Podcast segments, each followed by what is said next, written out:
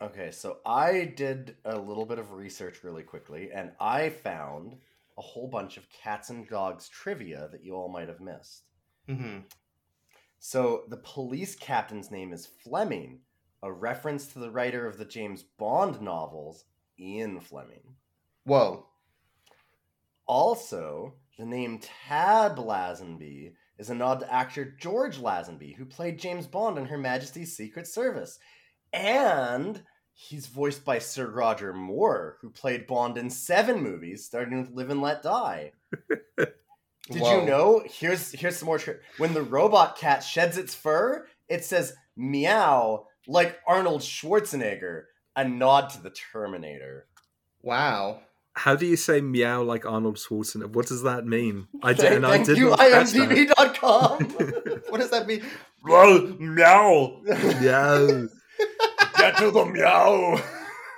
Like, I, I, Get to the litter box.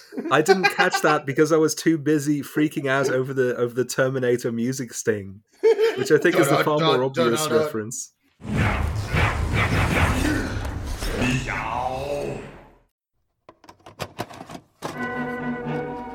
Dogs, they're coming. They're coming your way. They'll be here soon.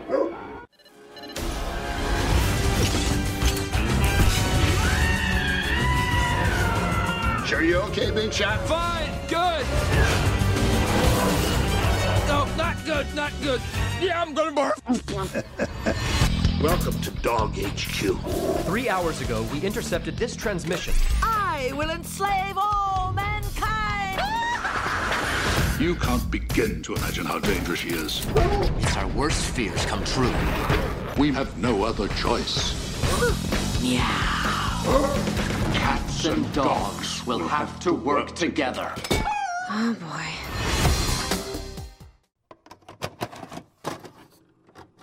Well, welcome to Rough Cuts. We, we watched Cats and Dogs 2, The Revenge of Kitty Galore. So I am your host, Ilian, and obviously we've got co-host Boix. Hello. And we have special guest. I, I'm like, how would you like to be introduced? Actually, I never thought about that. I'm like, wait, do you want do you want your internet name or your real name? I don't know. Well, they're both internet names. I'm uh, I'm behind seven layers of internet names, so you'll never Ah. find out who I really am. Uh, but yeah, you can introduce me as Jordan. Uh, but I, I sometimes for my channel names or whatever I use drinking with skeletons. But uh, that's the channel I'm drinking with skeletons monster. Perfect. Okay. You you did uh, the extra step of watching Cats and Dogs 2, and you thought the two meant that you had to watch it twice? well, no. What happened is I, I watched it once for our original uh, original sh- uh, scheduled recording date, um, and then that was a week ago. Now it's a week later, so I figured I'll watch it again to refresh. Oh no, did you actually watch it three times? I watched it Oh three no, times in oh my total God. because I didn't know we we were planning to watch the film together before recording. I thought that Boix mentioned that to you. Maybe he did, and I just forgot. Oh, I Oh, don't know. that's- Oh, I'm so sorry. Oh, I watched it oh, twice wow. just today. Oh my god! I thought. See, I thought that was just the tw- twice thing. This is coming from the person that watched Cats and Dogs and Son of the Mask for fun as a kid. well, I was a different person then. That's, especially that's a when you di- felt- yeah. Yeah, especially when you felt awful, yeah. which those movies will do. But also, you felt awful.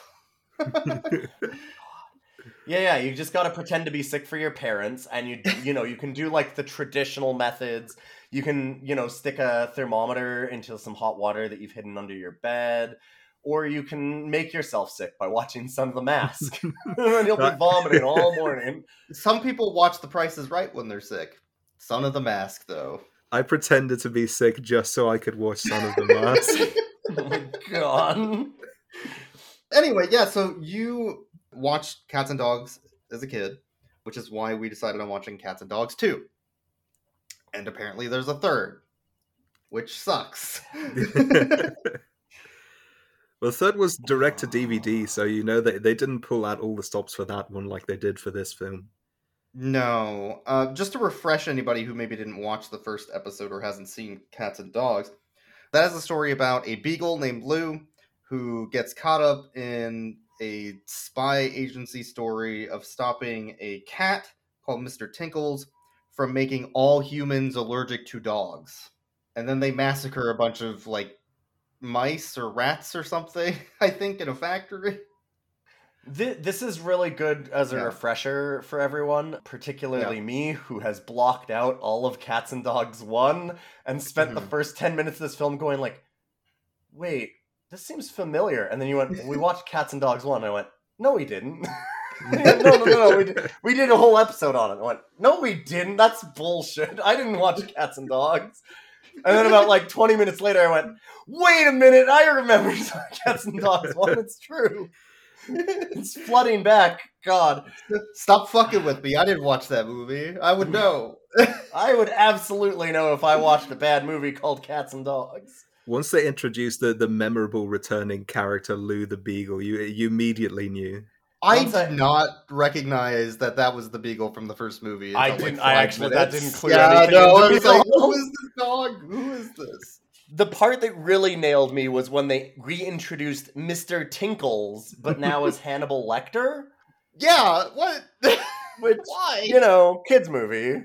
Kids Perfect. love Silence of the Lambs. Yeah, kids love that movie. The last bird who stood this close to me, well, I enjoyed his company with a plate of fancy feast and a nice saucer of milk.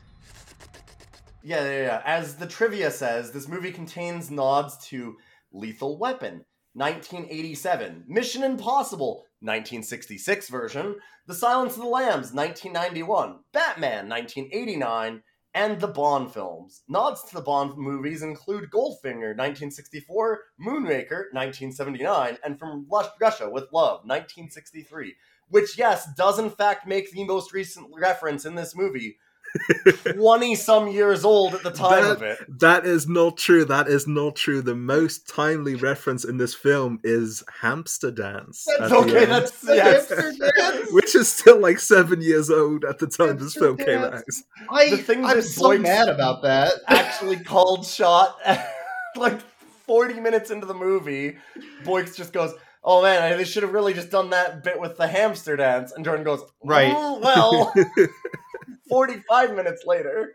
Yeah, there's a scene where the cat's going to the meow agency with Mhm. our main character dog, and the alarm that signals that you need to go sounds kind of like the hamster dance. So I'm like, oh, it's the hamster dance. Why didn't they just put that there? That would have been great. I would have hated it. They had a perfect opportunity to make that doorbell the hamster dance, and they did not. Ding-a-dee-da-dee-da-do-do. My mouth is sealed. oh no. Ah, god damn it. have seven lives left. Don't you dare. They can't hamster dance me in the year of our Lord 2022. What year is it? It's For this movie, it was Boy, boys, wake up! Pandemic 2022. Come on, we have to watch. It's 2010. We have to watch Cats and Dogs too. Oh no, it's happening again. We've already done this. Seriously fight the urge to chase you. I think I'm stuck in a death loop. And then fucking 40 minutes later. Why? It's literally the hamster dance. You can't They- do they this have to me. Which is a t- done by a twerking squirrel, which I find really kind of upsetting. It was it was really weird that it was twerking. Yes. Why is- that that squirrel had cheeks. Mhm. That robot Stuffed- squirrel had cheeks. Oh yeah, it's not a real squirrel. That's important. Squirrels are well known for having stuffed cheeks, and this one sure did. true. It was twerking its cheeks. Stuffed- Full of nuts. cheeks were just super. Yeah. Yeah. Okay. Anyway, Great. Well, anyway. uh, I'm out. That's, that's good for me. Your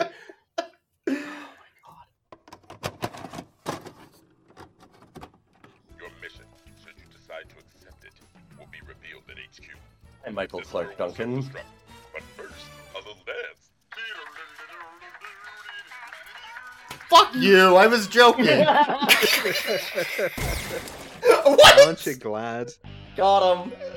Got him. what How- the hamster dance does to a man? How the fuck did I call the hamster dance? what? Well, you see, the writers are hack frauds, and if there's one thing that you're good at knowing, it's hack fraudism. Of all fucking things. I called the hamster dance. Talk to me. A firewall's been breached. Man, there's a lot that happens in this movie, and there's so little at the same time. But I I guess we could just go through it, unless you have something specific you want. I'm already going through it.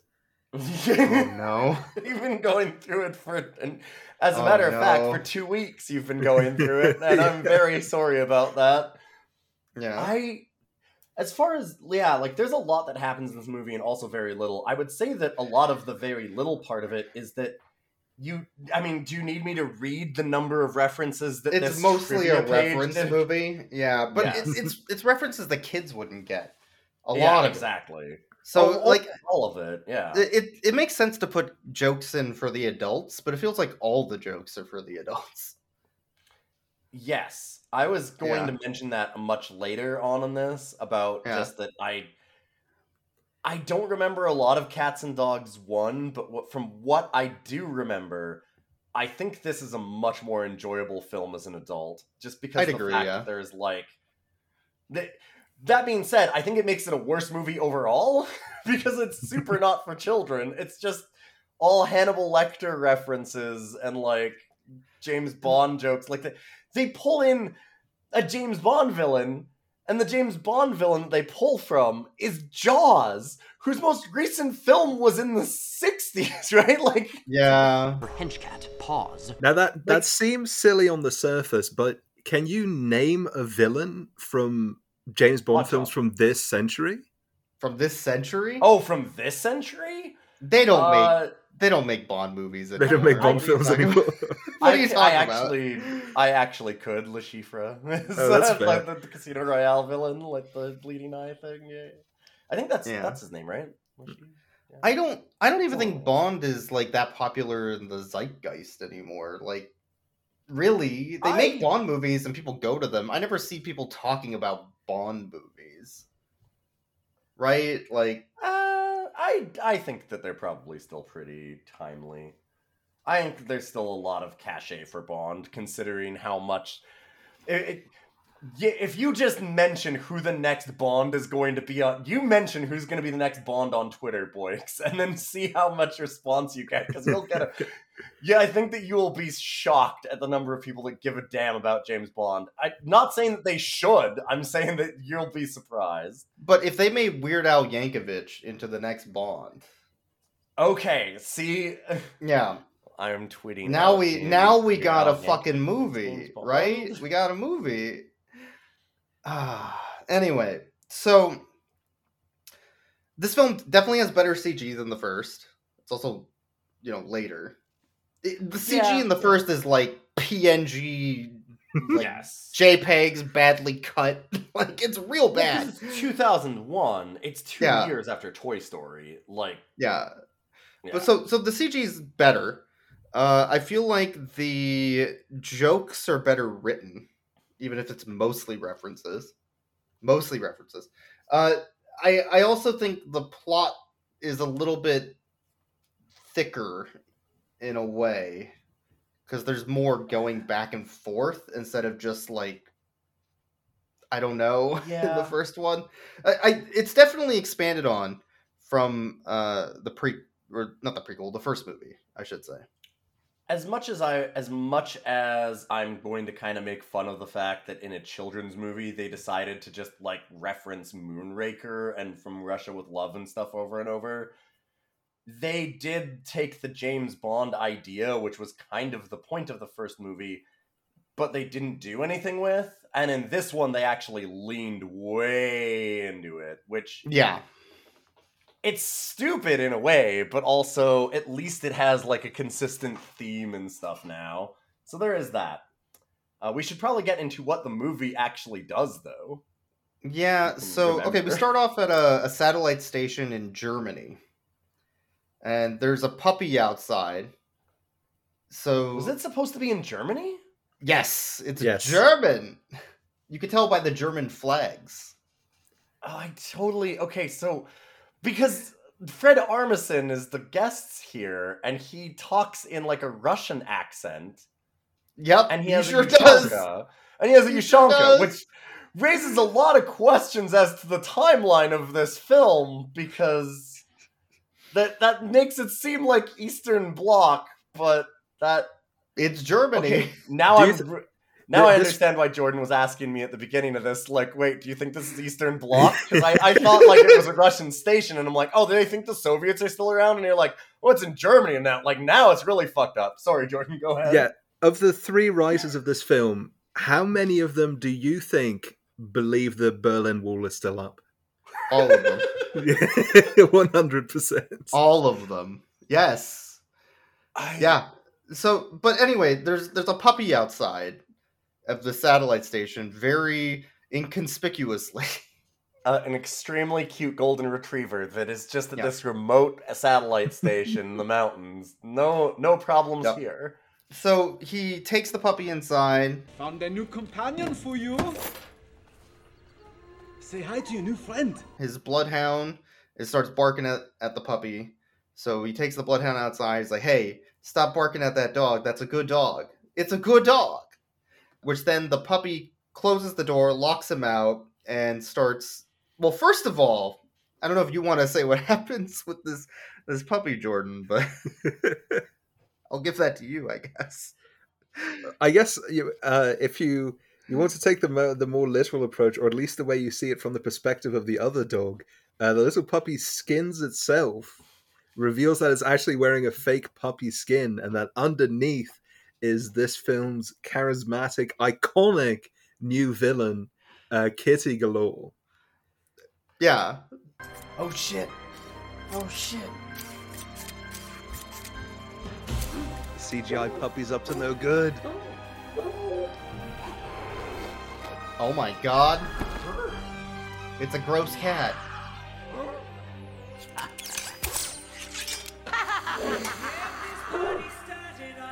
You know, the last time I saw an animal unzip themselves was Cats 2019. Sure was.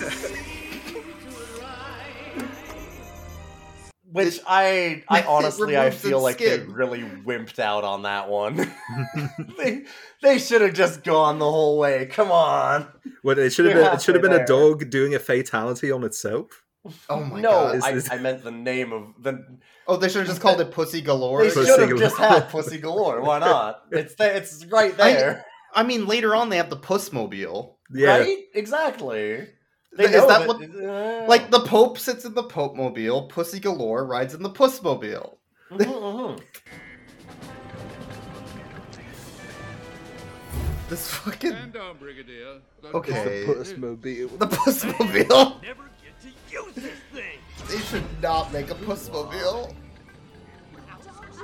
Like It everybody knows, like I, I don't understand what the big problem is. Like there was the James Bond villainess. I guess that maybe they're worried about the same name, but like I mean there was the James Bond villainess, Pussy Galore, right? And she had all the cats. Like she was the really cool. Yeah, She had yeah, like that was the that was the joke, right? Like didn't she have a bunch of cats at home? yeah, it's because she likes cats. Yeah, yeah. Yeah. So I mean I don't I don't understand the problem. Anyway, It's a it's a kids reference. Kids these days are too sensitive. Is that's the Uh, problem? They'd have canceled Pussy Galore.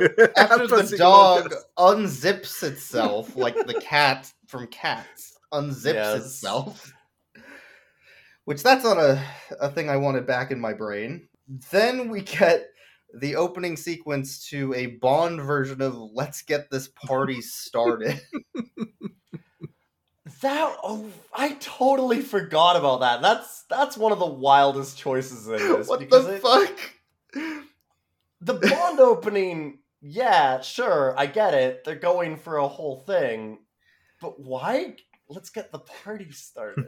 I just I don't know. I still don't, know. why that's the choice. The more that I think about it, Like one of the writers is like, "What are we gonna do for the song?" Uh, like they're so. I don't there are a lot of music choices in this film that are kind of incredible. Where it feels like they're like, okay, well, we're Warner Brothers, so we've got a big audio library, right? So, all right, we need a transition sting for 15 seconds. Um, what should we do? Oh, I know, semi charm kind of life. Okay, we'll do 15 seconds of that, and then uh, we'll just end it. And it's like, wait, but Nothing happened What? in that scene that needed music. We'll that's just a- play I music. think- I think that's a good theory, but it, none Yeah. of the songs that are played in this film are the original version. They're all covers. yeah. So A I, lot I don't think them, they yeah. did the Sony thing where they try to like cross market their own hot new pop They- songs. Maybe. No, it feels like they did the uh, Donkey Konga thing. yeah. Maybe they were hoping really hard they could sell the original score. Like, Oh, ac- maybe. I'm sure it's actual on money. iTunes. Oh my god. So after that, we cut to a scene where Eagle Man is standing on top of a car at his used dealership, laying an egg and threatening everybody around him that he's going to blow up the whole street. Yeah, he ha- he has the entire building lined up with C4. Yeah. It's honestly kind of scary. And then Eagle Man's like, I have something for you. and and pulls out the switch. And pulls out a detonator. Yes. Oh my god. Oh my god. Eagle Man's packing. But uh, It must be Eagle Man. I've got something for you.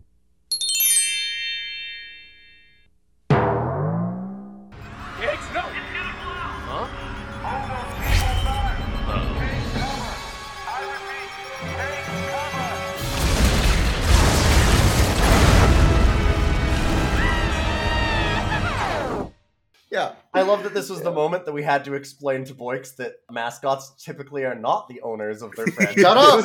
Shut up! Everybody knows that Ronald McDonald owns a large share of McDonald's stock, Uh, enough to be a, the the major shareholder. We all know this. Controlling share. Yeah, yeah, yeah, Yeah. I mean, why else would they have him as the guy? He's got to be And- the owner. And the Grimace is pissed about this fact. And Uncle Sam owns a controlling share in the United States Incorporated. Mhm, Yeah. mhm. Yeah, that makes sense. That makes sense. But then we have our loose cannon cop dog Cop that dog. runs over and Yeah. like assaults the crazy Eddie. Was it? Or what was Uh, his name? Carlito, Right. Crazy Carlito. Sure. the owner of his own crazy car lot where he sells cars at a low, low price. So crazy to have such a nice deal. Yeah, he does He's- the typical owner thing of standing out on the street corner in an Uncle Sam outfit on stilts, Yeah, spinning the sign. Owners, owners, owners, of do. businesses do this. That's how I know. But uh, he gra- tackles the guy and grab tries to grab the detonator, which of course sets the detonator off, killing mm-hmm. all of them instantly. All of the cops that have surrounded this car lot explode and die. Well, do, do they ever, beyond a, any degree of doubt, establish that the building has been evacuated? We got a first class nutcase here. Four hostages inside. no. Oh, no, no, no, no, no, no. The minute, No. he, the minute he hits the button, the other, the human cop, mercifully, who is in very little of this film, screams out, "Oh my god, hit the deck!" kind of thing, and like all of them start running and trying to dive behind vehicles to not Yeah. die. I don't Yep, think that we ever established that Crazy Carlito makes it out alive. No. Well, he It's- My assumption is that Crazy Carlito fucking dies. So we go back to the police station, and the chief is there, who is about to retire in a week. Uh, Uh, yes, and- Captain Fleming, which, as you may or may not know, is a reference to James Bond. What the hell is James Bond? James So- Fleming Bond. yes, yeah, as he's well known. Yeah. yeah. So, so he's telling his partner, the human cop, that Diggs, our dog, uh, has been suspended, and he needs to turn in his badge and gun. Mm-hmm. Yeah. At which point, we we start out. Well, this movie does start out in a way that most of our dog films do, which uh, Jordan was a little surprised at for a moment. I felt because you were like, "Wait, no, is this common?" I'm like, "Oh yeah, incredibly."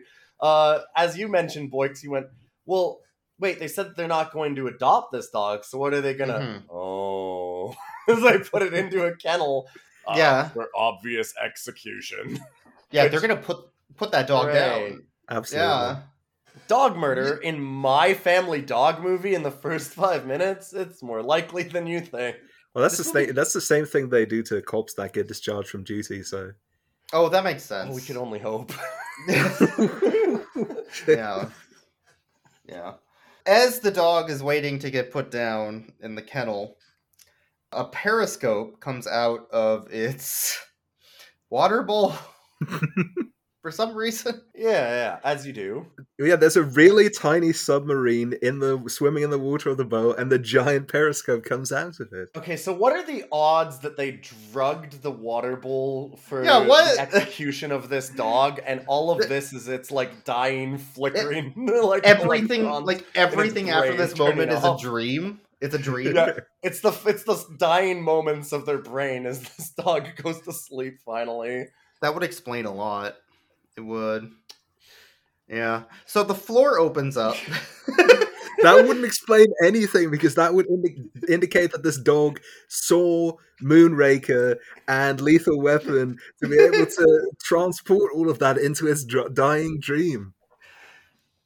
Okay, but Yeah. is that better or worse than the cats and dogs having all watched these and then decided to model their entire society around James Bond yeah. It's hard to say. It's a dystopia either way, I think. Mhm, The world of mhm. cats and dogs. Yeah. This is like a cyberpunk, you know, 2010 Oh God. cats and dogs. so a golden retriever who I think is from the first movie question mark Yes. comes out of the floor and is like, "Hey, we've conscripted you into dogs. We need you to come save It's the not world." called dogs, it's called Dog World. Dog it is called Dog World. It's- yes. I wish it was What? called Dogs. Why is it Yes. called Dog World? Why would it be called Dogs? Why, why would Wait- it be called wait a minute. anything? No, it's literally Dog World. Yes. But the organization is called Dogs. D O G S. Oh, maybe it, maybe the, Yes, the headquarters the is called Dogs yes. Dog World. Then I'm But sorry, then- I But when they jump into the floor, they get whisked away to, To a Dog World? gigantic water bowl that says Dog World on the side of it. This is. Is it like Discworld? Is that the I joke? What of is it's the on joke? the back of a turtle. I don't is the joke? It's there isn't one. It's a lot of references rather than jokes. To be fair. So then that goes down a, a tube into a vehicle that then goes down another tube. And that vehicle has five speeds. Back, stay, K7, K8, and K9. That's right, we're taking this baby to K9. I kind of do like that they put it into stay to park it. I, I, I, I, I like that. yeah, I I like that's CG. But I actually think they did a pretty good job with some Wait, of the no. props in this movie. They didn't make Dog World? Boy, because I wanted to go. They didn't create the giant lava. Okay, cave. wait. They, Wait, they didn't you're make gonna- big water dish tube world. You're gonna give They me shit about CGI. Crazy Carlito not being the owner of his own fucking car lot, and you're over here thinking Dog World exists? Come on. I just, I just wanted one bit of magic to exist in the world. Come on. But Oh, yeah, man. so they whisk off to there. They decided to recruit this inept, uh, out of control cop who just blew up a used car dealership because I guess he's a maniac cop. Jordan, you've seen it three times. Can Yeah. you give any insight as to why the fuck they just recruit this dog? I have, I genuinely have no idea. I think, I think it's just because they pity him. Because they Mm, don't want him to get put down, and that's the reason. They, I I kind of love the fact that they just brush over so many different plot points in this movie because like they well they have the whole cop thing where the cop's like oh no they can't oh beans they can't put down my dog and then Yeah. they just like randomly show him once putting up missing posters after Yeah. about another 30 minutes in and then he's at the very end of the film and nothing else like they just don't So- bother with that plot at all and same with this dog being a recruit. Like, there's no reason to have recruited him. There's none. So your feedback is that there should be more family shit. No, my feedback is I'm glad they did this. It made it way better than Cats and Dogs 1. Yeah.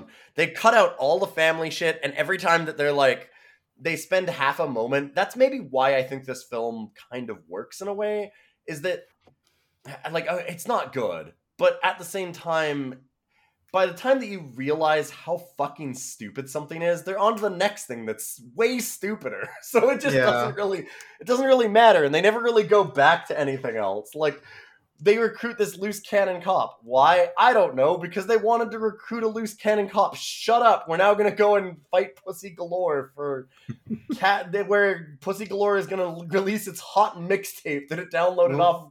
We gotta we gotta fight Pussy Galore. Get in the pussmobile. like, come on. Yeah, it was. I don't know. It, it just kind of keeps Yeah. going.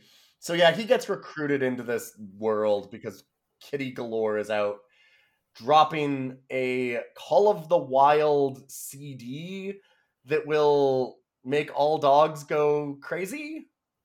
Well, they definitely wouldn't go to heaven. We've already determined. No, they go to Dog World. Yeah, they go to Dog World. So, Which is so- hell. Which is hell. Which is cool because we all know Satan rules. That's what we learn. Mhm, mhm, mhm. So the important thing We've seen all dogs go to heaven too. Is that Call the Wild. We never actually hear the Call the Wild.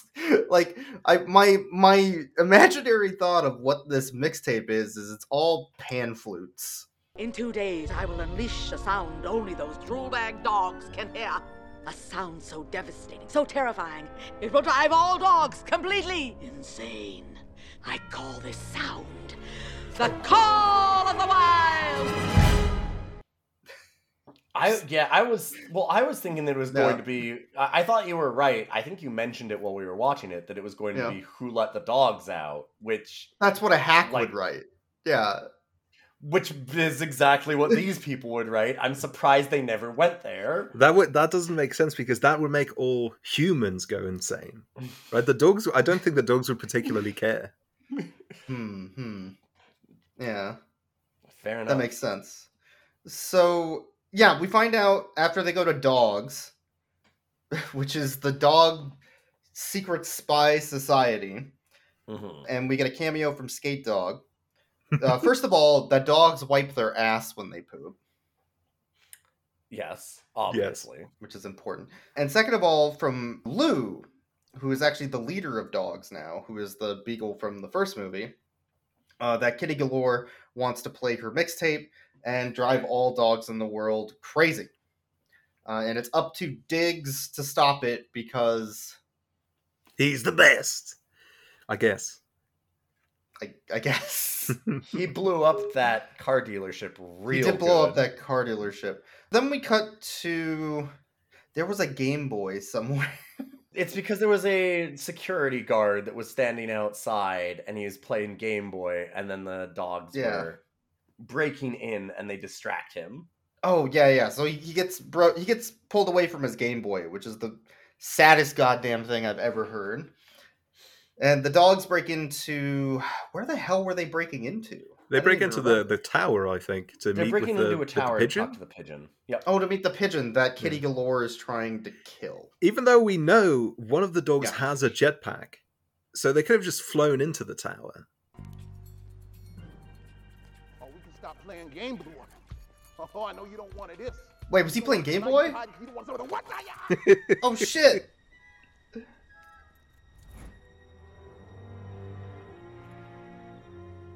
do you think he's got on there? Pokemon Yellow, Probably Pokemon Kirby, Red, Pokemon Gremlins Green. Pokemon Gremlins too, Gold, yeah. Pokemon Silver, Pokemon Pinball. I bet he's playing Donkey Kong 5: The Journey of Overtime in Space. We can only hope. Boss makes a dollar, I make a dime. That's why 100% Donkey Kong runs Donkey the time. That's true. The other thing we find out is that Kitty Galore has an iMac. And works for Jack McBrayer at the circus. Yeah, his name is Chuck Tingle, the magician. That is not true. Mm-hmm. no, that is that's a hundred percent the truth. I wish that were true. His name's Chuck something. It might as well be Chuck Tingle. Chuck the Magnificent. Chuck which the Chuck Tingle eh? is magnificent. So Chuck there the we go. Magnificent doesn't imply his last name. It could be Tingle. Exactly. Like. I said, Ch- and Chuck Tingle is magnificent, so it all works out. It's definitely So- Chuck Tingle. So as they're going to this tower to interrogate this pigeon to try and get information about Kitty Galore's master plan and where Kitty Galore is so they can stop her, uh, another cat shows up in a spy suit, and the dogs are incredibly sexist to her. which is Oh, yeah. important because everybody in this movie is incredibly sexy. Yes. Right. And It- they- they- then were just referencing James Bond. Don't worry about it. it's I yeah. guess. Whenever I whenever I engage in some of the old ultra misogyny, I justify it by saying it's a James Bond reference. Mm-hmm, So the cat gets mad and then pauses the film and cuts I Heart Cats into Diggs' chest with her claws, uh, and then unpauses and continues the cutscene, which is happening. hmm The jumps out the window and tries to go after the bird because the bird flies Yep. away, and then everybody pulls out jetpacks and wingsuits and all kinds of things, Right. so we can go through an Xbox 360 level Crackdown flying, is what I was saying, through yeah. the wings, yeah, across the city. You got like that little bit of fog, so you don't have too much of a render distance. Yeah, yeah, they have a draw distance, which is weird. Oh But as, as the pigeon's escaping, he says, I have a dozen eggs at home, you can have six to the cat. Wait, Why is this pigeon willing to kill six of his own children? Like more, it's such a specific number. He's willing to give up more than half of his children. yeah. What? Mhm. Well, I mean, you know, so you got a bargain. It's fine. I get What? Well, you need to you need to start below what you're actually Yeah, willing you to have pay. to. It's a if- bad if- bargain. yeah, if you're gonna, like if you're starting at six, then it's gonna go up to like nine. Okay, but do you? Yeah, but do you want to have twelve children? Maybe this is a good bargain in practice. To be What fair, the? you don't need Right. twelve kids at home. That's a lot of mouths to feed. I get it. Diggs is a wild card and jumps off the jetpack dog, and Yeah, And- decides to jump on it and fuck him up because and c- yeah. clips the cat's wings. And then, as they bring the cat to the ground and net her, they start waterboarding the cat to find out information about what's happening. Where's Kitty Galore? I don't know. No. Don't like the water, huh? No, anything but water. I beg you. Diggs, that is not a valid interrogation technique. Back off, Butch. This is how we do things downtown. And then we find out that the cat's name is Catherine, and she actually works for Meows, which is a, a Rival I- cat it- agency. it's not really a rival though, because they they work with dogs. But they don't like to work with dogs. they They don't, don't like, like to to, work with yeah. dogs. It's it they're Yeah. it's like if it's like if um like Russia and the US have to like do joint intelligence against like China Yeah. or something. It's that kind of thing. Yeah, they Like, begrudgingly work together. Yes, yeah. it- it's it's there's a rogue Soviet agent essentially, and the Soviets and Americans have to work together to find them. Dun dun dun. I did notice something that Catherine is a Soviet, kind of, and her agent number is 47. Uh, which implies that she's killed a lot Is of it fucking actually? people. Yes. Oh my God, Agent okay. 47 from the Hitman series. Totally missed it. I totally missed that. So, like, who is she murdering for for meows? Is she just Well, like apparently that twisting pigeon- cats' necks and pigeons and like what is happening? we go back to dogs and they call out meows to talk to Tab Lazenby, uh, who, by the way, the wiki for cats and dogs has trivia about Tab Lazenby. Uh, it says he's a masochist. That's it. Yeah. Needed to know that. Thank you. Fuck. Well, I mean, he is voiced by Sir Roger Moore, so I mean, you know. I guess. Uh, so then we learn a little bit more about Kitty Galore's background. First of all, Kitty Galore is named Ivana Clawyu. Mm-hmm. Don't like that. And then we find out that Ivana Clawyu uh, used to be a cat with fur, but was dumped in a vat of acid, aka the killing joke. yes. Lost all And- of her hair, became disfigured as a sphynx cat. She was on assignment at a cosmetics factory when a guard dog chased her into a vat of hair removal cream.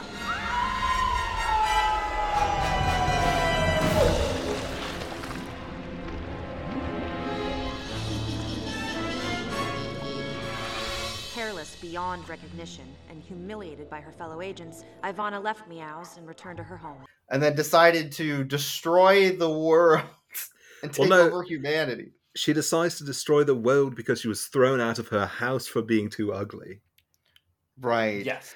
Yeah. and yeah, and, she gets and then she went on a talk show shot the host and started a whole cult of gross men online. she threw up a she threw up a hairball on the host. We live in a meow society. We live in a society. God damn it. God But damn it. It's uh it's What incredible how much they reference a lot of just random Why- shit in this film. Why would you make a killing joke reference in your kids movie? of all things. I they make a Hannibal one later, but like why? I was gonna say they get worse than that. There, there's a lot worse than that. I was gonna say why do they make a Terminator 2 reference in this, but I actually know the answer to that, and I'll get to that later. So Is it because the writers are old? No, I have a I have a legit reason why they actually go ahead and do the Terminator thing. But Right. yeah, so she kind of gets turned into a Sphynx cat by I guess. acid, as all Sphynx. Did you know that acid are. can change the breed of cat? Well, this was special purple acid. You understand? Oh, that's true. True. It's the maybe it's the hmm. ooze from the Power Rangers movie. Like Ivan Ooze showed up. God, I I'm the galactically feared, globally reviled, universally despised. They call me Ivan Ooze. That's that's a deep cut.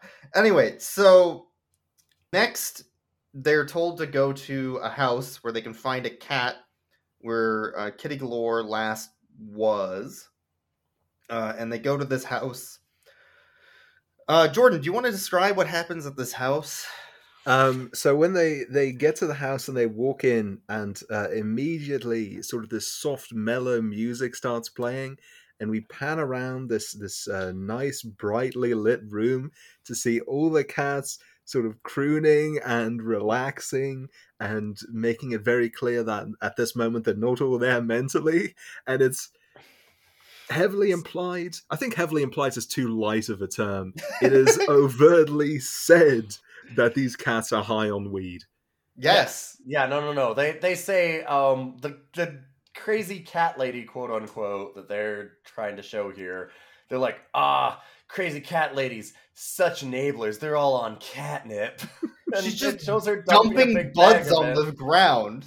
Yeah, that's- dumping a whole bag of buds on the ground. What's up with these guys? Hopped up on catnip. Cat ladies. Such enablers. Which, if this is the way that you actually got weed, I would. I'm in. Send me to Grandma's house where she just dumps big flowers on it, like big buds on the floor. I'm cool with it.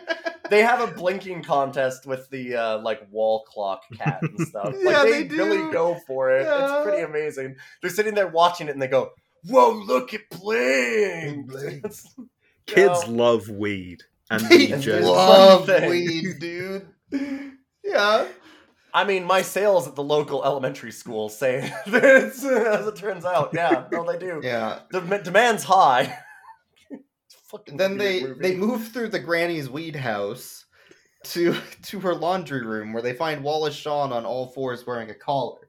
Oh, hey! How's it going? Yeah. Yeah. Yep. no, that that was just Wallace Shawn.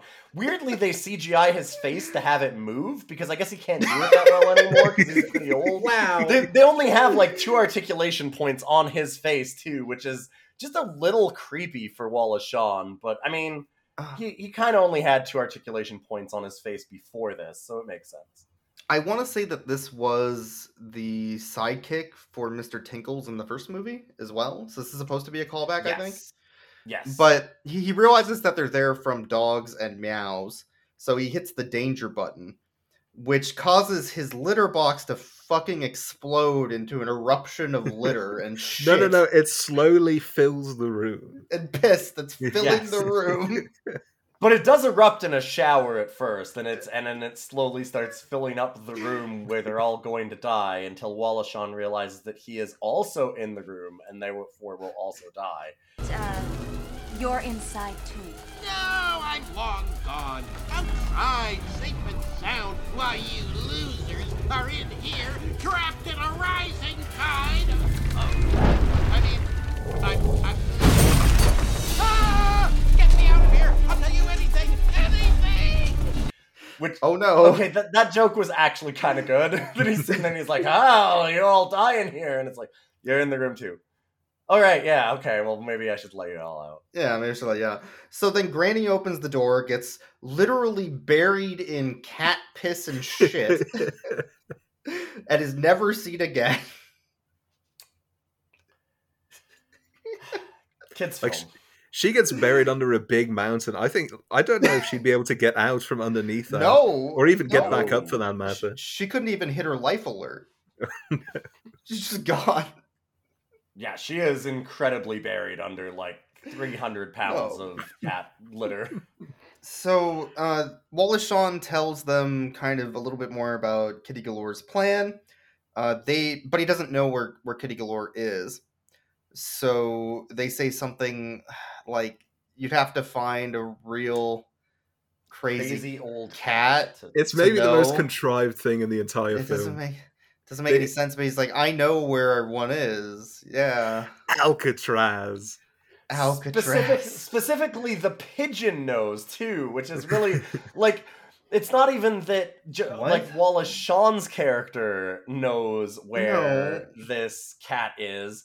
It's just instantly the bird goes like, "Wait, I know where there's a crazy cat," and it's like, does that matter? Wait, why would that matter? And yeah, and as as you mentioned too before, Boix, they do Alcatraz, and they don't call it Alcatraz. It's just Yeah, Alcatraz. they ruined it. Come They ruined it. They ruined it's it. right there. Yeah. So anyway, they go to Al- they go to Alcatraz and they meet Mr. Tinkles, who is actually Hannibal Lecter, who even does the thing, right? Oh no, they. I mean, It's the whole fucking speech. Yeah, as Jordan mentioned when we were watching this, like you can, like you were saying, they they put Hannibal Lecter on the gurney in the room. Yeah. Like there's a, a hundred references across all of the movies i- immediately in this one scene. Like they just try and cram in every single moment. Like he does the like, oh, I'd have your liver with uh, some ocean fresh friskies and a nice bowl of milk and all. I the- guess, yeah. all, all of that, and he's in the mask for some reason, and he's also tied to the gurney, and then he And he's got about, anime like- posters on the wall. Makes no sense. Why is They- there a Lucky Star poster? He machine guns out all these different lines uh, in reference to Silence of the Lambs to the point where the dialogue they're having doesn't make sense anymore. It's like the references are more important than the continuity of the scene. It's so stupid. Yeah, this scene gets really bad with it, where it it starts to just be like, I don't even know where they're going with this, other than they figured that it was another way to ham, like just jam in one more thing, like cram one more reference in there. That writer get thought it? they It's were the Lambs. absolute geniuses. Oh God, yeah, yeah, yeah. Whoever wrote that one. Mr. Tinkles tells them that the cat's eye reveals all, and that's all I will tell you. It's a riddle, you see. Solve my riddle. Solve my riddle, Batman. I guess. I forgot about this because I don't remember how Yeah. they solved this riddle. I don't remember this at all. Well, Uh, it's, it's not. It doesn't really end up being a riddle. I don't know if he actually knew the answer or if this was- was just a coincidence. Because if he truly knew and he was trying to give them a hint, that would mean he saw the footage of Kitty Galore with the name of the magician in the reflection. Yeah, because what they do is they, Oh, they use right, Photoshop to zoom in on Kitty Galore's eye, flip it, and then they enhance. Oh Like my fucking God, you're CSI. right. That's the cat's eye. Okay, I totally missed that. That was the cat's eye thing. hmm How the hell did he know that? That just makes no sense. Well, you see, Mr. Tinkles has access to Photoshop. I okay. So, Maybe he has cable TV too. probably That's how he saw it. Yeah. In any case, that doesn't happen yet because first they're traveling back from Alcatraz, where they get attacked by uh, the mercenaries that were hired by uh, Kitty Galore, which are two Scottish Garfield tabby orange cats, which I guess. Bette Midler as Kitty Galore says, I always wished I saw Garfield in a dress, which is a whole thing that we don't want to unpack here. But uh, yeah, then they have like Angus and something else. Duncan. Duncan. Right, Yes, Angus of and course. Of course it's Duncan. I should have realized. yes. Uh, Is this- I do is- like some of the things they have here. Go ahead. Sorry, Jordan. Uh, Yeah, I just want to ask: Do you think this is a reference to the, the Scottish James Bond villain? That, that's as much as I know, but I, Has to be. I think yeah. that it's gotta be. I Yeah. don't know. It, Uh, all- everything in this is a reference. If we didn't know what the reference was, that doesn't make it less of a reference. No, No, none of I- the kids watching it understood a single reference. and it didn't stop them from making those ones. I did like the leash snipers that they yes, leashed the that's what I was dogs with, say, yeah. and then That they were was cool, planning yes. to hang and drag them behind the boat until they drowned and died. Yeah, that was really rad. I like that part. Yeah, that was a good. There's nothing part, better than choking out and drowning, some, keel hauling some dogs. Yeah, and that they, that they do one have time, these like uh, retractable leash. Uh, like they have a gun that basically is a retractable leash and it hits the collars of the dogs, which is a good. It's a good bit. It's a good joke. it's a good bit. Yeah, they do miss out on a really obvious joke with the sniper rifles uh, because the rifles have a, a red dot sight and they don't have the Mhm. cat chasing after it or anything. no, they don't. Yeah, I thought that too because they went over the bird at first with the red dot, and then it went over to the cat, and the cat goes, "Sniper, get down!" and not, you know, Yeah. oh look, a laser sight, and I was like, "Oh come on!" like it's What- right there. what- Why was Stan Lee there? what the fuck was that about? What it was, that the about? laziest Stan Lee cameo. they You really just Jordan- he was literally time. sleeping, just Yeah, no what? effort put into this cameo at all. What? Right. Oh, so, anyways, after they sleeping kick the cats in the bagpipes Kick him in the bagpipes, Butch. and kick them off the the Mhm. boat, uh, we find out that the pigeon supposedly was given blueprints by his cousin, which is why Kitty Galore wants to kill him. And he's like, "Oh, those secret layer blueprints. Oh, I should have Yeah. mentioned those like an hour ago." Every time the plot in this film progresses, it's because the pigeon remembers something. It happens like three times. Yes. Yeah. Yeah. yeah. Yep. So at that point, I have a note that says we solved racism, but I don't remember what happened. That's when. okay, so uh, the, the main dog, the main dog Diggs gets injured during the fight on the boat on the boat back from Alcatraz. So he goes back Mhm. with uh, with the cat to her home, and they have a moment with uh, with uh, the cat's uh, nephews and nieces, Uh-huh. um, who are really nice to Diggs. And Diggs says, "Wow, your, your nieces are, are so cool. They're not scared of me at all." And then she responds by saying, "I guess I haven't learned to be scared yet." And it's, it's such a such Yes. a powerful message about how we need to come together. Oh, come on. My nieces are tougher than that. Yeah, they're unbelievable. I mean, I, I'm a dog. I can't believe they don't hate me. Well, I guess they haven't learned to yet. Oh, good. Stop um, racism, folks. We did it. Holy shit, they nailed it. They solved racism. I Well, I never thought of it that way. I'm kind of between. You know, if you just went up to everybody on the street and say, "Stop being racist," The kennel? We could solve so No, many it's problems. fine, really. It's. We only need seven billion dollars to stop racism time have you globally. spent in kennels? I guess it was just a pup when I first got dropped off. Uh huh. Yeah. Uh-huh. And then he goes to and he goes to Meows into the Meows headquarters to, Yeah, to and- recuperate. And that's, that's when they use we have- Photoshop, right? Yeah. Yes, and that's also where we have again more of the whole extremely ham-fisted. Well, what if we all got along? Then we wouldn't need these pussy mobiles. Then we wouldn't need the pussy mobile. Within the eye of the cat, they see a Chuck Tingle cover, which then is taking place in an amusement park. So they're like, "Oh, Chuck Tingle's at the amusement park." Yes, which is Yeah. Playland, which I do actually have a little Yeah. more IMDb trivia on. Oh it's boy. San Francisco's Playland, which is a real park that existed. And as you might expect, it's incredibly timely because it closed in 1972. what? It's With- a 40 year old theme park. Were the writers from this for, for this film encased in ice like Captain America and Thor just Yes. to write this film?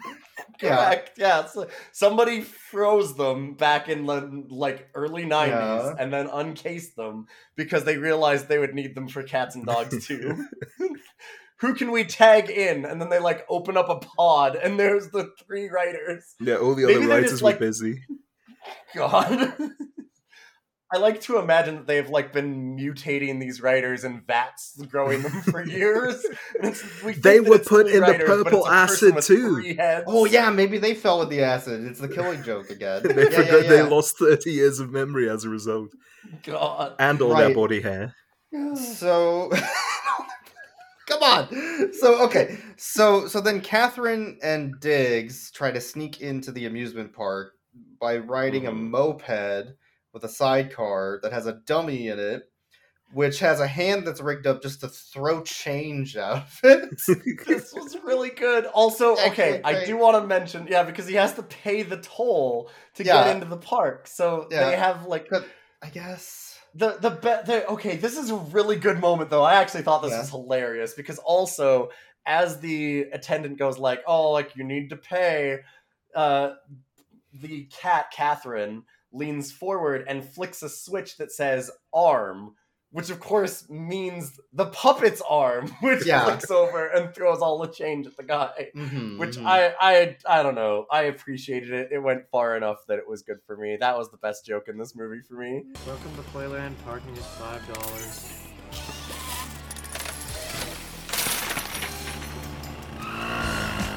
Enjoy the park, sir. At that point, as they're about to to get into the park, they're trying to figure out how to sneak in, and they see a mascot who obviously owns the park because he's sitting out in front of it. Mm-hmm, mm-hmm. Yeah, the owner Uh, is there. Yes. Yeah, uh, Jordan, what happens with this mascot? Well, boys, uh, as you wrongly predicted that they were going to knock the mascot out cold. Uh, instead, what happens is uh, Diggs grabs a, a block from the back of an of a, a, a car that is transporting a lot of blocks, Mhm. um, and they do actually kill the man. They throw the block at his head, and he passes out. Yeah, they bash his Yes. brains in with a, a piece of lumber. Human life is considered expendable in this film. Truly. I guess. Right, so that way they can sneak in as the mascot, which they do to get into the magic show, Mhm. which is actually a trap because there's a dunk tank and Jaws is there. Wait, his name's not Jaws. Pause. Excuse, Pause. excuse me. Pause is there. The very timely Jaws reference, not the movie Jaws, but the James Bond villain Jaws with the gigantic metal teeth. I guess. So they tie them up above the dunk tank and are gonna drown them in it. You know, a kids movie. Mhm. Yes. Uh, I don't even remember how they get it. It was something to do with the the collar, but it's not really Yeah, important. I they. guess. Uh, uh, Catherine uh, releases uh, Diggs's collar, and then she uses uh, part of the belt buckle to open her the lock on her chains. Hmm. Yeah, but then she drops the belt into the tank of water, um, and then in order to save Diggs, she needs to get the belt out. Uh, but she's afraid of water. This is very well established. Like this is Uh-huh. a phobia she deals with. Uh, thankfully, they deal with that in about three seconds. She just decides, "Oh no, I can't do this, but I have to do this," and then she dives in, and that's it. Aquaphobia dealt with. First, we ended racism. I was now we've ended racism. aquaphobia. Immediately Aquaphobia. figuring phobia. Wow, this movie's Just going nailing well. all these things. Right. Uh, so then the magician, Mhm. uh, Chuck, Chuck uh, Tingle. break, breaks out of his closet that he's tied himself up to for who knows what. So he's also a masochist, as per the wiki. Well, we need to we need to edit the wiki and add that. That seems important. This bit confused me a little bit because uh, when Kitty Galore leaves the caravan, he says something that to me implied that she did it to him because he sounds mad that she leaves. But then in this scene, it seems like he was trying to do a Houdini style escape act and it was just taking him a really long time. And he was just practicing. Yeah. Yeah, they kind of flipped Yeah. back and forth as to whether or not they wanted Kitty Galore to have tied up the magician or the magician to have just done it to himself. They they're not entirely Yeah. certain. Well, he's So- an expendable character anyway because in this scene, he dies when a, a box with knives dies. falls on top of him. fucking dies. Yup. Yeah. Yeah, Did they draw on that mustache? they sure did. Five minutes. Sure looks like it. Yeah, Yo, he died. yeah, he fucking died. rip, rip to a real one. Over here. and then and then he gets back up, He does resurrect himself Yeah. as magicians are wont to do. Mhm. Yeah, but it was three days later, so it's like kind of slow, you know. But he got there eventually. He goes outside, and they're trying to figure out where the satellite is. And this is actually kind of clever because it's actually one Yeah, of I those rotating swing rides, and the top of it is actually the satellite. Yeah, it's a So- hidden satellite, which I I thought that Yeah. was clever. I like. I think that's cute. Yeah. Yeah. So uh, he sees Kitty Galore up there. He climbs up, falls over, dies, being swung in a circle with his head bashed against the ride over and over again. And in the meantime, the rest of the cast gets out and then dives in. Like I don't quite understood understand how Uh, they like flew in on a plane. they they sudden and, parachute like, in from a parachute in. plane somehow. but they were like already near there, right? Because they Well- knew some of the stuff going on, so it It's- was just weird. Maybe important to clarify that the crew had been split up at one point. Uh, one half was cha- was going directly to the carnival to chase Kitty Galore, and then the other half was meeting up with the cousin pigeon to get the blueprints to Mm, figure out what was going right. on. And at this Right. point, Yes. they've met back up again, and I think maybe they used the jetpack all together and then dropped down onto the swing. That could be it. It doesn't. Yeah, it- I don't know. It doesn't quite make sense. It whatever. It doesn't matter. They parachute into this satellite swing thing, and Mhm. this is where the Terminator 2 reference comes in because they have a fight with Paws, the Jaws knockoff, and they have to kill Paws, and that's why it's a Terminator reference because they couldn't they didn't want to like do a very violent like electric death for an actual cat. And so they have it shed its fur first and become a weird terminator robot at which they do the dun dun dun dun music for Yep. and then they electrocute and kill it. Honestly, it is a ham-fisted way to have violence and justify it as like it's fine kids it's a robot. Yeah, couldn't they have It's just had a human die? The film is clearly not against that, so they could have just they should have just gotten Chuck to chew on the wires. Just- I would like. Okay, I want to see Jack McBrayer leaning Yeah. over and chewing cables. Though. no, th- this this movie enjoys killing humans. It enjoys sexism and it enjoys torture. They could have just gone all the way. but it solved racism. I mean, that's a James Bond. That sounds like a James Bond film to me. So they nailed it. Nailed it.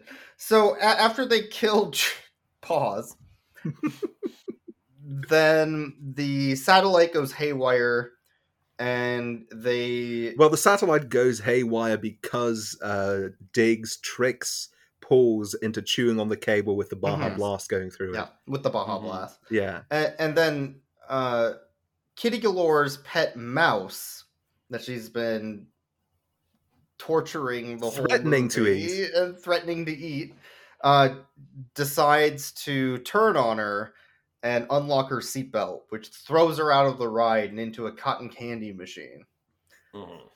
that completely covers her her in cotton candy, and she gets thrown up in the air. And at the same time, Chuck Tingle resurrects again and lands on his feet in front of a tent, pulls out his hat, holds it out. Kitty Galore lands inside and is now a cotton candy bunny cat.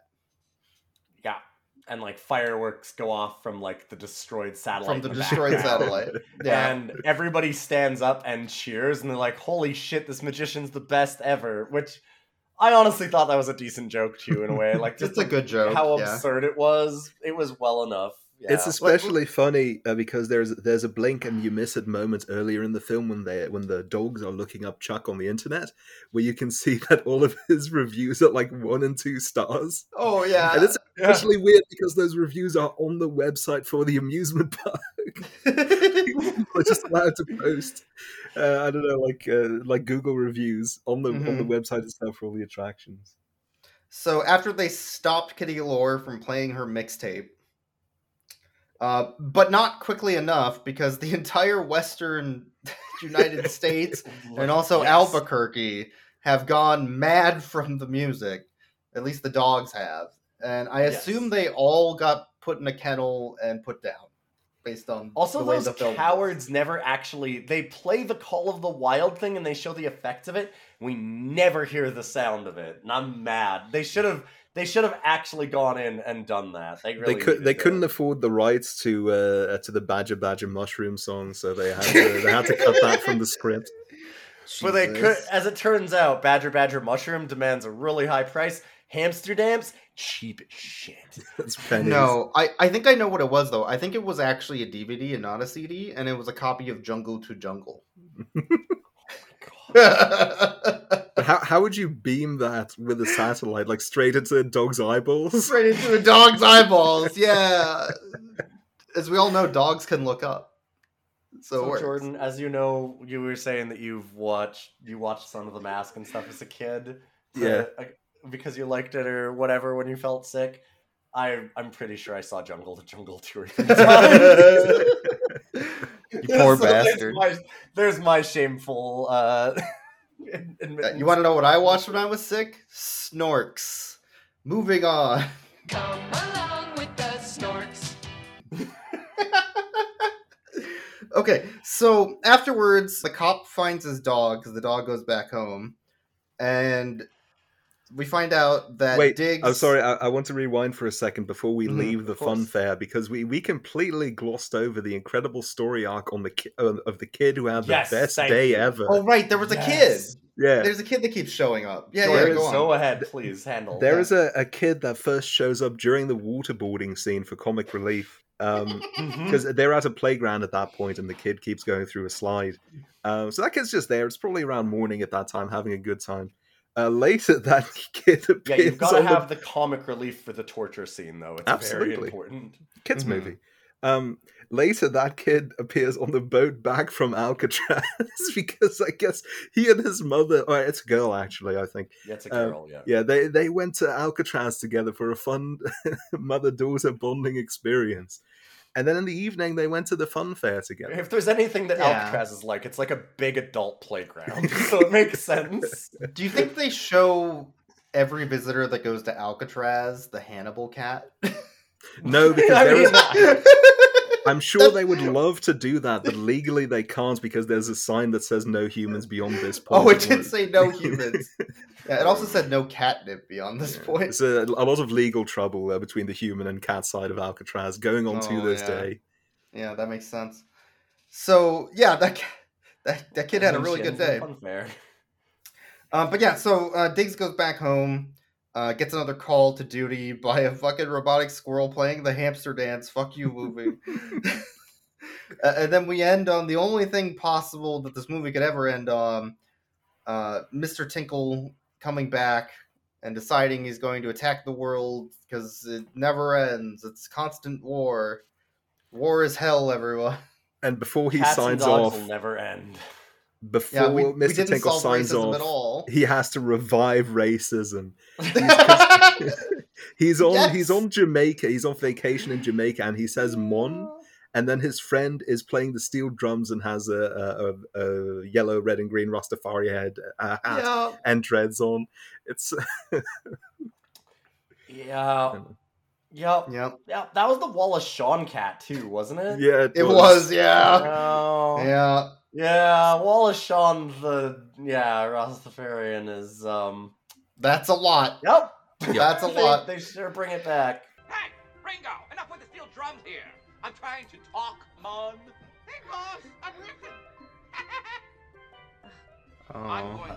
They said stop racism, but they didn't. They didn't. Yeah, I was gonna to say they then they also did the racism. So I don't think who's they. to say if it's bad, really? Don't talk the talk if you can't walk the walk. I don't, yeah, they didn't solve racism at all. Wait a minute. Well, that's why they needed to make Cats and Dogs three. You're not going anywhere. Shit, we fucked it up. We gotta try again. Oh, It's we made racism cool by accident. Uh, and then yeah, we end on Smash Mouth, but not Smash Mouth. It's fake Smash Mouth. I wish. Uh, and and clips of keyboard cat.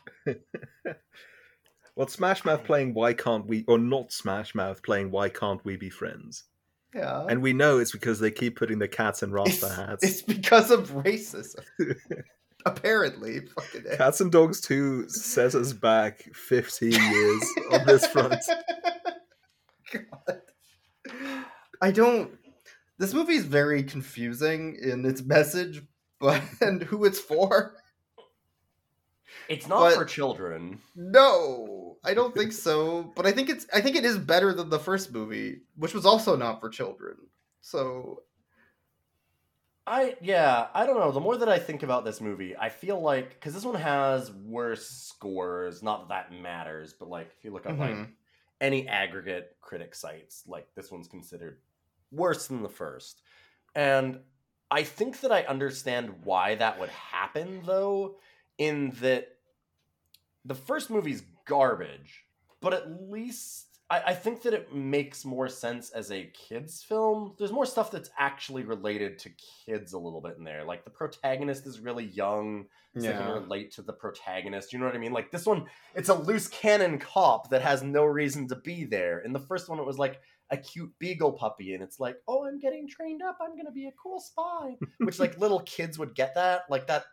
Do you know what I mean? Like it, it relates to kids, whereas this one is all James Bond Like- '70s references and weed jokes, and it.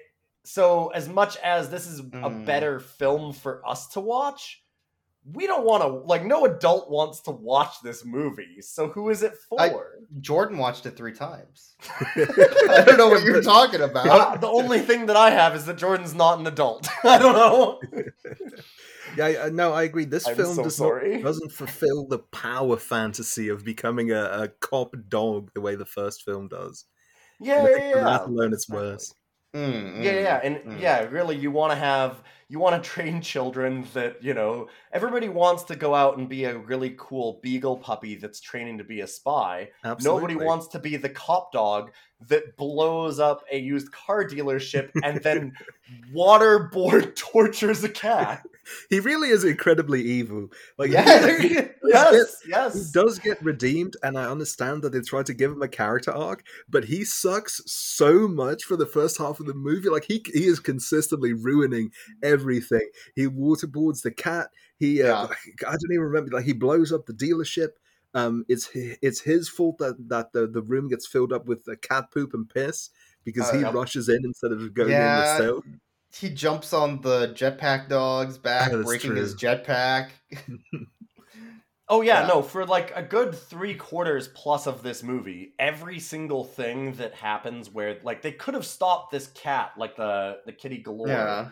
a hundred times, except that this fucking dog that they've recruited for God knows what reason fucks up every mission that they're on. Every single time. Every time he fucks something up. And it's like you, you could just have not hired him. like Yeah, I his whole arc is that he's bad at his job, so they hire him because he's bad at it, and then he continues to be bad at his job, and they just can't figure it out. It's the weirdest plot. Well, his, Yeah. his redemption moment is uh, for his redemption moment. He gets told by Catherine, you know, if you uh, you can't follow orders, and then he said, "Well, I, I realized a long time ago that the only person you can trust is yourself." And then she says, "Well, if you only have yourself, no one can ever help you." And that sort of makes the gears turn in his head, but that doesn't really make sense for this character because he's not hurt in any way, right? He doesn't have emotional No. trauma. He doesn't need people to help him in the first place. No, yeah, there's not anything established as to this character where it's like, oh well, he doesn't trust people because he was given up for adoption and he had like this hor Do you know what I mean? Like they need to have that where it's like, oh, I have trust issues because of this thing, and they They just should don't have right. They should have had have him had like a, a partner that went rogue on him, like someone Exactly. who joined the evil cat organization. Like I want to see a dog sh- ready to shoot him with a gun on the way out of a big bank heist or something. Yeah. Yeah, yeah, yeah, exactly. Like they need, but they really did need something like that. And then for a similar situation to pop up, but instead of being abandoned this time, they like save him, and then he's like, "Oh wait, whoa!" Like people are like, do you know what I mean? Like, and that Yeah. be like the moment. and instead, they kind of do the moment of, "Oh well, it's when they're chained up and they're gonna get drowned." And so they have the moment of like, "Oh well, you need somebody to help you, or you're No, that's in the house. No, the reason he decides to change his mind is because Catherine pulls a splinter out of his ball. Oh, that was Yeah. the splinter moment. Yeah, no, you're right. You're right. Yeah, yeah, yeah, yeah. But like, it, it needed to be a, a bigger moment like that, like when they're drowning or whatever, and it needed to have like he got stuck in a similar situation somehow as meta no matter how contrived that is like they should have had that and then oh okay well see now this is a different moment though and people have changed. Not everybody is an asshole like your former partner whatever and then oh okay well that's why i never listened to people because i didn't trust this but they just don't bother with it. They just ah fuck it we just need a loose cannon cop why do we need a loose cannon cop because lethal weapon was a cool movie that, that's literally Right. the reason why it's there So let's rate the dogs since we're done talking about that. Uh, Diggs is our main character, our fuck up. Everybody hates Diggs. All my homies hate Diggs. All my homies hate Diggs too. Uh, I would rate Diggs uh, A cab, all cops, and boy, do I mean all cops, especially this particular dog cop, are bastards. Out of 10. worse cop dog than cop dog Absolutely. because cop dog is a ghost dog So Worse it- cop, dog than is fine. karate dog. No, oh, I don't know about that. Hold up, that is Chevy Chase. I can't, I can't get behind that. I'm not signing that one off. Diggs does Right. suck a lot though in this film. Horrible So- dog. So you would say Diggs sucks a lot out of 10. Correct. That's your that's your score. What's your score, Jordan? Um, I mean, if I would keep it simple, I would just say zero out of five. Mm, mm, that's a good rating. It's, Yeah. a, it's, a, it's a bad. He's a bad boy, and I hate Yeah. to say that about a dog, but it's true. Uh, the only other dog I want to rate is Lou, who comes back, was the main character in the first movie, and is now wearing glasses and a tie. Is a very And a good business dog and a collar. Uh, is now I, it's it's great to see so much progress in so little time. He moved up from just a you know uh, a lowly intro level agent to head of the dogs, you know, organization so quickly. And as we found out from the wiki, uh, he might even live with his wife. He does have kids. They're not They sure in the wiki. He may or may not live with his wife. That's the trivia. I would definitely rate Lou a dog wife out of ten. Yeah, I would rate Lou a family man out of ten. Yeah, Lou, Lou is pussy whipped out of ten for sure. Or doggy Whoa, whipped. Excuse me, kitty whip, Doggy whip. please. Yeah, doggy Kitty whip. whip, My bad. Yeah. Yeah. Uh, okay. Um, I don't have any other dogs I want to rate. That was pretty much it No, for me. So, no, all the other dogs kind of no. suck. Or aren't yeah, characters. Yeah. What about the not a lot dog with the that has the uh, the the toilet paper on its pool? Oh, the dog that wipes its own ass. that is a very smart dog out of ten. That is a mature, balanced, capable dog. Yeah. Uh, all right. I think that's going to be it for this episode. Uh, thank you again for joining us, Jordan, aka Drinking with Skeletons. Uh, is there anything that you would like to plug? Um, I guess I'll uh, plug my Twitch channel. Uh, I have a YouTube channel where I used to post long form videos, but that's been inactive for a long time, and I don't think it's ever coming back. Um, so yeah, you can find me. Uh, I stream video games uh, usually three nights a week on uh, twitch.tv slash drinking with skeletons. Uh, I'm, a, I'm a variety streamer. I don't really have any uh, like regularly recurring games that I stream, but I especially like uh, 3D platformers, uh, character action games, and story driven games. So if that sounds like it might be interesting, uh, stop on by sometimes. Yeah, check Jordan out Absolutely. for sure. Uh, Uh, yeah, and you can always check out our stuff. Uh, we have our Twitter at Rough Cuts Cast, and you can also send us any suggestions for movies or like we've gotten fan art a couple times, things like that. If you want to send us anything, you can send it to us on Gmail. So roughcutscast at gmail.com. And uh, thanks everybody for the patrons. It helps us pay for watching Cats and Dogs too. Kitty guys, Boix like raises his eyebrows and rolls his head because Boix has to pay for all of these every Yeah, time. can, can I get a reimbursement because I paid two ninety nine for the Blu-ray of the Oh film, my and because I didn't know we were going to watch it together. oh man. Yes, absolutely. Actually, yes, I, I will do that. I apologize. I had no idea that you didn't get told. I mean, I should have like I could have guessed from context clues because you always put the reaction moments in the podcast. So I like I should have known that you don't just make those up for content. no, no, no, those are real. Yeah. Ah. anyway, thank you all for being here. It was a good time. Um, yeah. Yeah, I'm glad that we finally solved racism. Yeah. Good jobs, rough cats. Rough Yeah. cast. Rough cats. rough cats. Oh no, that's the spin-off. That's the evil universe spin-off. See, the thing is, I can't sign out with a joke after you say I'm glad that we solved racism because the only joke is to revive racism like No! this did, and I don't want to do that. You can't. No. make-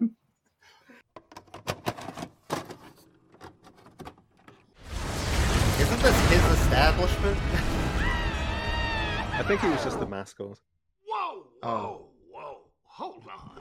Yeah, generally, hmm. okay. Ronald McDonald is not the owner. Generally, You don't know that. You don't know that. may not be a great cop. I just thought that you should know. Potential to be a great agent. He's fearless, barks in the face of danger, and is trained. We don't know who the majority stakeholder in McDonald's is. Yeah, you don't know that. Orders.